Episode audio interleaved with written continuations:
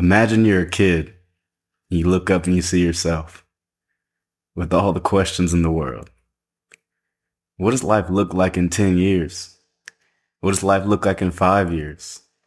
What am I taking too seriously? Or what am I not taking serious enough? Am I always going to be like this? Is it all worth it? What would you say?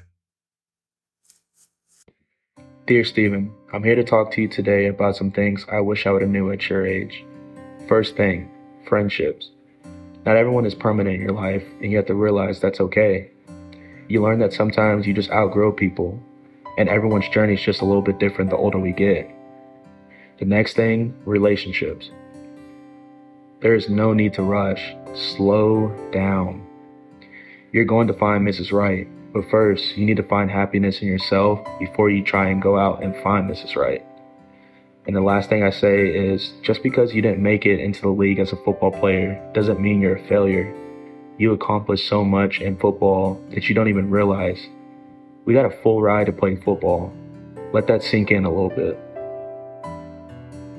Something I wish I would have taken more seriously is definitely my future. You know, growing up, I always wanted to be a football player, but I never had a plan B. And so whenever I stopped playing a game, it was kind of hard for me to fall back on a plan B because I never knew what else I wanted to do besides be a football player. Things that you need to grow on is not to be afraid to fail.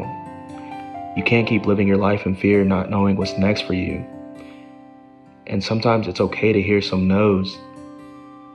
Move on, go to the next thing. Don't just stop and be stuck and think that, oh, you're a failure, because you're not.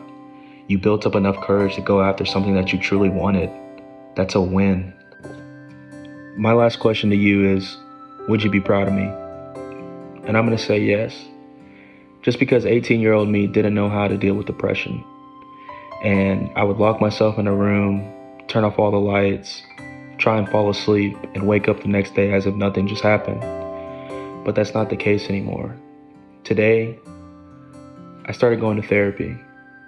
I started talking to my friends and family about what I've been dealing with and what I've been going through to see if that might be ease my mind and help me on this journey. And it has.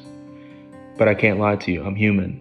So there are days where I don't feel like getting out of bed. I don't feel like talking to someone. But I know I, I can't do that. I can't do that every day. I have to get, get up, keep trying, and keep pushing because I know they are brighter days. And so, with this last message, I just want to say I love you and keep fighting and keep grinding because you are going to be okay and you are going to be just fine.